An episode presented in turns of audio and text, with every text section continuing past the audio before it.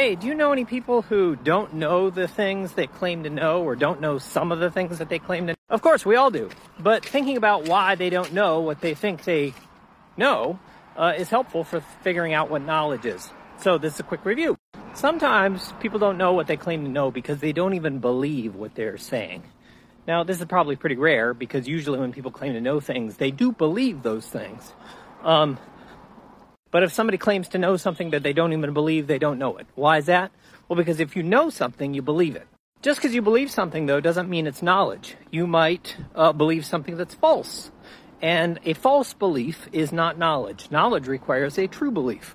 You know, nobody knows the earth is made out of green cheese because it's not made out of green cheese. But just because you have a true belief doesn't mean you have knowledge. You might have a true belief by a good guess. Knowledge typically requires a true belief that is reasonable or justified or rational. So, I hope this helps. Short Cast Club